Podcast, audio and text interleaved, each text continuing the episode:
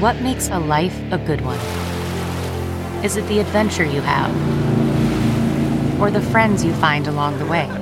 Maybe it's pursuing your passion while striving to protect, defend, and save what you believe in every single day.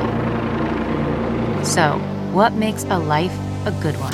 In the Coast Guard, we think it's all of the above and more, but you'll have to find out for yourself. Visit gocoastguard.com to learn more.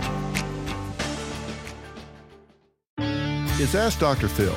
If you are seeing signs that your teenage daughter could be obsessing over a boy and it's leading to unhealthy and dangerous behavior, the most important question that you can ask your child in this situation is what is it that you believe about yourself that makes you think that you have to have someone else in your life in order to feel okay? Look, you don't want your child to get into a habit of letting someone else determine whether they feel worthy, whether they feel good about who they are.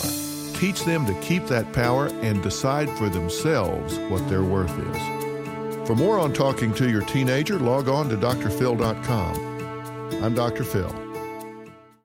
Hi, this is Jill Schlesinger, CBS News business analyst, certified financial planner, and host of the Money Watch podcast.